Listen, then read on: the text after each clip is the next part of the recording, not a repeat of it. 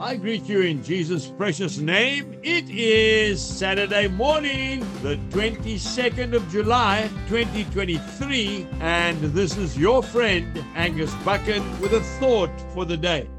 We start off in the book of Job, chapter 13 and verse 15. Even though he slay me, yet will I still serve him. And then we go to Matthew chapter 26, and I'm reading verse 42. Oh, my Father, if this cup cannot pass away from me unless I drink it, your will be done.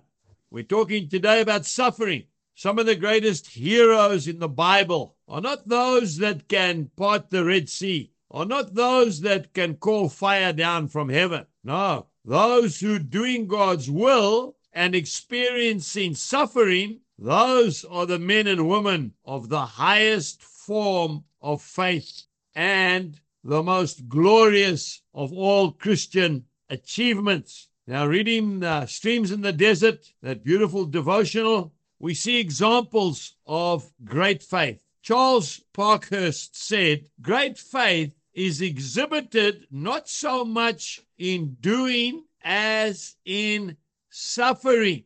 To be going through an extreme test and yet to still stand by faith. That is what the Lord is looking for. In my humble opinion, Job is probably the greatest man of faith in the whole Bible. Why? Because he went through hell, literally, and yet he did not deny the Lord. He did not back off. He stood firm and he said, Even though I die, I will still serve the Lord. That is the kind of faith that God is requiring from you and I. Remember, Jesus didn't have to drink the cup of suffering. By the way, it wasn't a cup of prosperity, it was a cup of suffering. He didn't have to drink it. He could have said, Father, I don't want to do this. If he had said that, you and I wouldn't be here today. But he went through with it. He said, Your will be done. That is what God is looking for in the world today.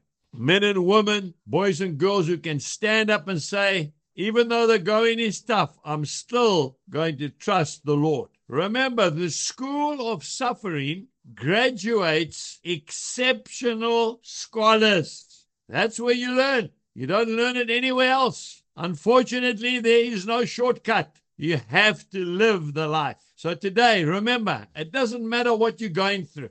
It doesn't matter how hard it's going to be. The Lord will ultimately see you and I through, but by faith, we need to drink of that cup. The people that have influenced my life more than anybody else are the old ladies who have just been told there's no hope for you. You are about to die. Go home and make yourself comfortable. And then to still see them smiling and saying, I can't wait for the great day. Those are the ones who have inspired me to keep on walking this walk by faith in Jesus Christ. Have a wonderful day. Jesus bless you and goodbye.